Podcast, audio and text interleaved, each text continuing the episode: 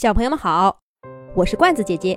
这个小公主和老鼠马车的故事，是罐子姐姐写给小名是茵茵的刘植宇小朋友的。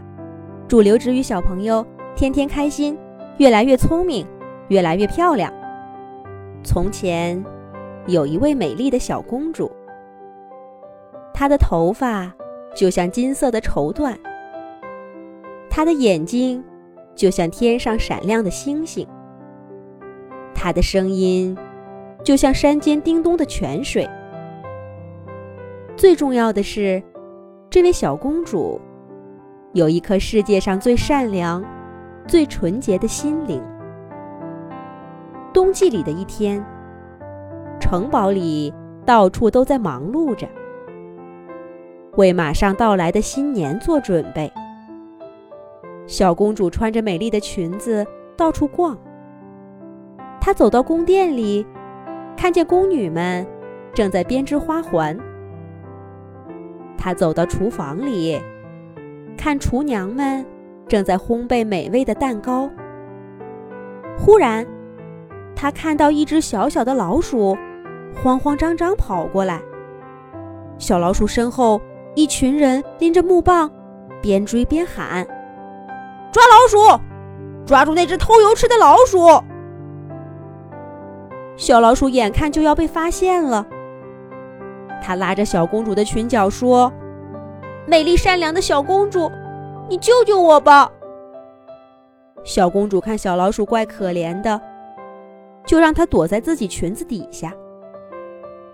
那伙人很快就追过来，他们问小公主有没有看到一只老鼠。小公主摇了摇头。那些人没怀疑小公主的话，拎着木棒走了。一直等他们走远了，小公主才轻轻拉起裙角，对小老鼠说：“快出来吧，你安全了。”小老鼠感激地说：“真是太感谢你了，美丽善良的小公主。为了报答你刚刚的帮助，我会在新年晚会上。”驾着一辆马车来找你，带你去一个最美丽的地方。记住，一定要等那辆老鼠家的马车。小老鼠说完，就摇着尾巴跑了。新年晚会是王国里最热闹的时候，在晚会上，最让年轻姑娘们期待的，就是魔法马车的到来。当午夜降临。一辆辆闪亮的魔法马车就会驶入王国，带着姑娘们去魔法世界，观看最神奇、最美丽的景致。小公主跟所有年轻姑娘们一起，期待着魔法马车的到来。第一个来的是一辆南瓜马车，拉车的枣红马向小公主发出邀请，小公主拒绝了。枣红马拉着另一位姑娘走了。第二个来的是一辆水晶马车。拉车的大白马向小公主发出邀请，小公主拒绝了。大白马拉着另一个姑娘走了。第三个来的是一辆贝壳马车。拉车的小黑马也向小公主发出邀请，小公主又拒绝了。小黑马也拉着另一个姑娘走了。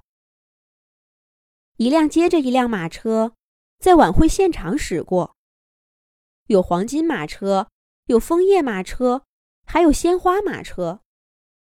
小公主都拒绝了。她还在记得跟小老鼠的约定。可最后，王国里所有的姑娘都坐在马车上去了魔法世界。只剩下小公主一个人了，而现在，一辆马车都没有了。小公主开始着急了。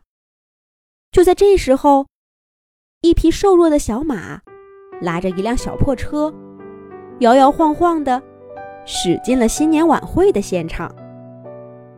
门口的卫兵拦住马车，车帘子掀开，露出一个尖尖的老鼠脑袋，向小公主招手。小公主高兴地走过来，对卫兵说：“这是我的朋友，快放他们进来。”小老鼠驾着小破马车来到公主身边。小公主有些失望地说：“小老鼠，这就是你的魔法马车吗？这也太破了点儿吧！”小老鼠冲小公主眨眨眼睛说：“小公主，你先上来，我向你保证，这是世界上最神奇的魔法马车。”果然，小公主一钻进马车里，小老鼠就闭上眼睛，念了个咒语。瘦弱的小马立刻变成一匹高大健壮的飞马，小破车也变成了晚会上。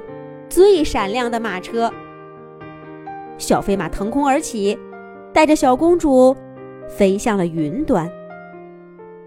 小老鼠笑眯眯地说：“坐好了，小公主，我们的旅程开始啦！”小老鼠话音刚落，白云飘到马车里，轻轻托起小公主。小公主和小老鼠在云端唱歌跳舞。跳着跳着，云朵忽然结成美丽的冰花，把小公主带到了壮丽的雪山。小老鼠带着小公主从雪山来到草原，从草原奔向大海，到龙王宫殿里做客，又飞回天空，摸了摸彩虹的外衣。小公主心里想什么，她的眼前就会立刻出现什么。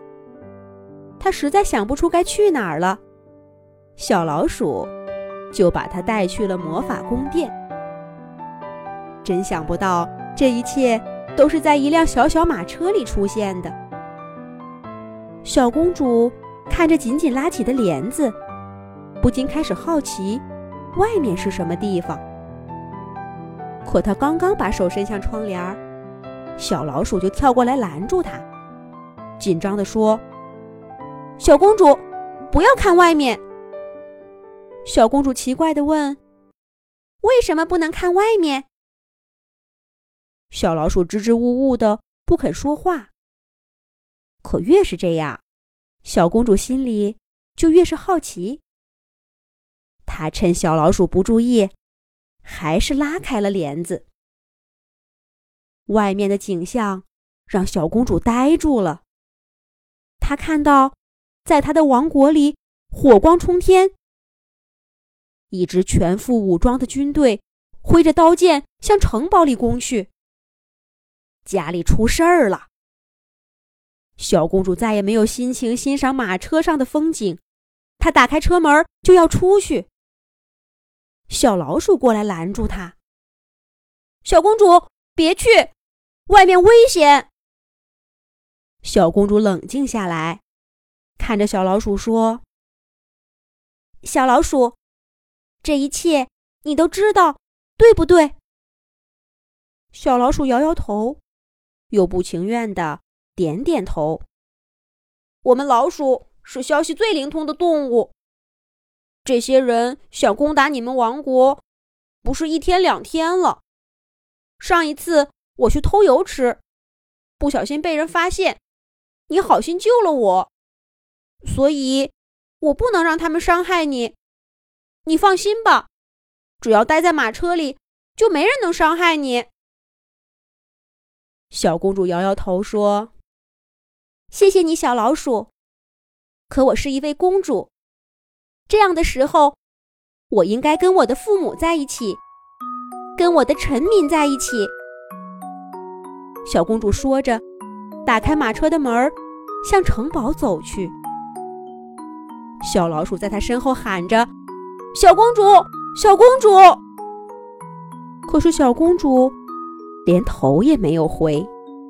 她在冲天的火光里，在厮杀声中，走向她的城堡。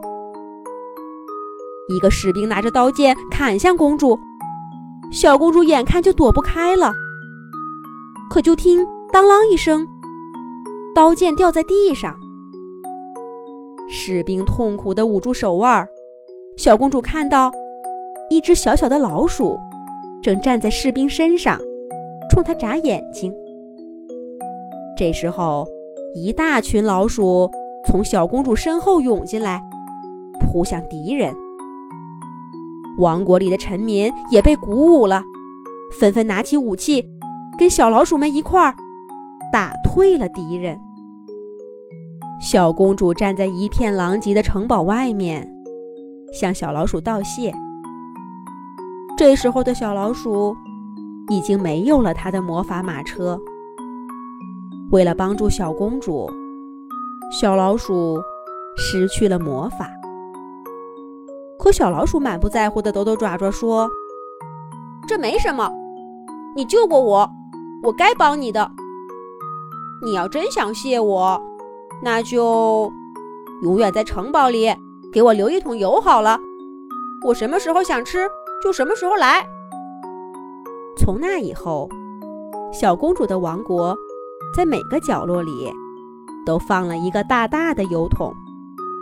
里面永远都装着满满的油。小老鼠什么时候想吃油了，都可以大摇大摆的过来吃。